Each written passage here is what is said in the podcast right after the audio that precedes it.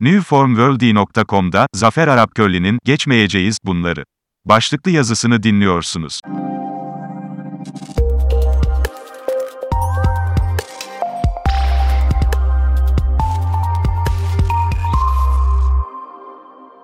Asabi bir siyasi partinin asabi lider kadrosundan biri, birkaç gün önce Cumhurbaşkanının seçilme yeterliliğine sahip olup olmadığı konusundaki tartışmaları hatırlatan bir muhabiri, asabi bir üslupla tersleyerek, geçin bunları, yanıtını verdi.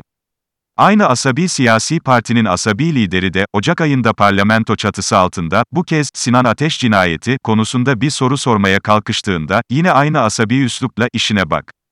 Haydi, yanıtını almıştı. Başka bir yerde de depremzedelere, indirin bunları, diye atar gider yapmıştı.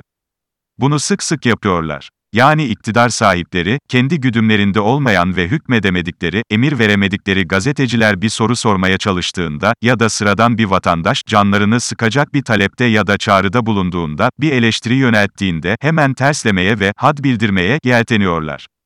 Vatandaş, sanki derdini sıkıntısını ya da eleştirisini gidip misal, Finlandiya Başbakanı Sanna Marin'e, gazeteci de sorularını, misal, Paraguay Devlet Başkanı Abdo Benitez'e yöneltecekmiş gibi.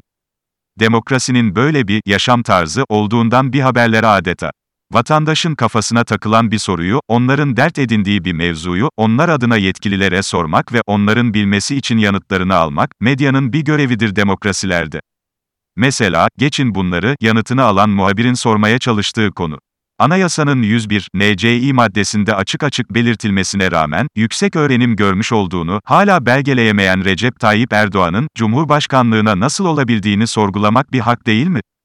Mesela, anayasanın aynı maddesi uyarınca 3 NCÜ kez seçilemeyeceğini, sormayacak mı kamuoyu?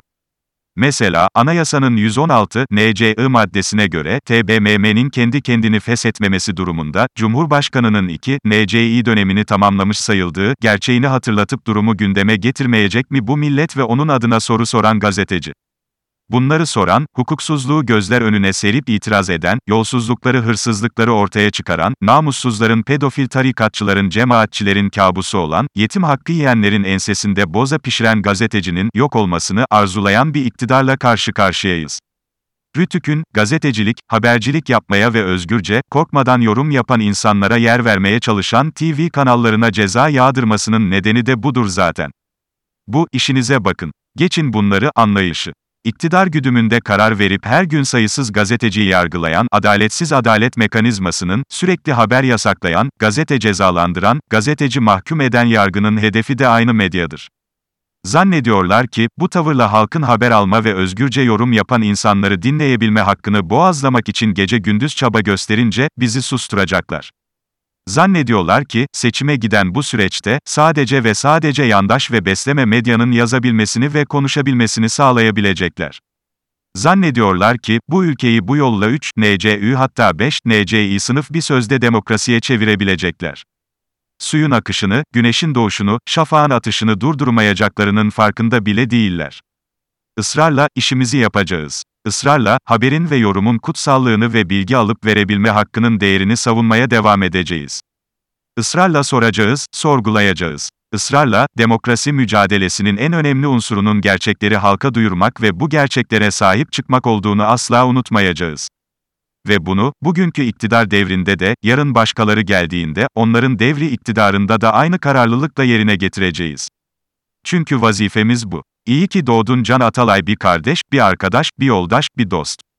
Ama hepsinden önemlisi bir vekil. Haklarımızın vekili. Adaletin, hukukun, Türkiye'nin her karış toprağında nerede bir mağdur varsa, nerede hakkı yenmiş, nerede ayağına basılmış, nerede vurulmuş, itilmiş, kakılmış bir insan, bir grup, bir ağaç, bir taş parçası varsa, nerede lokmasına göz dikilmiş bir vatandaş, bir fiske yemiş, bir canı yanmış bir kadın, bir çocuk varsa, onların savunucusu bir hukuk abidesi. Gezi direnişinin sembol isimlerinden. Yoldaşları Mücella, Çiğdem, Mine, Tayfun, Hakan ve Osman'la birlikte, hepimiz adına başı dimdik tutuklu bulunduğu Silivri'de özgür olacağı günü yiğitçe bekleyen canım kardeşim. O gür sesinle, bu ülkenin adliye koridorlarında, mahkeme salonlarında, meydanlarında, yaşasın hukuk, yaşasın adalet, yaşasın bağımsızlık ve demokrasi kavgamız, diye yeniden bağırabileceğin, yeniden mağdur anaların, babaların, bebelerin ve hatta ağaçların, çiçeklerin yanı başında hukuk kavgasını sürdüreceğin gün yaklaşıyor. Selam olsun. Doğum günün kutlu olsun. diyor, Zafer Arapkirli newformworld.com'daki köşesinde.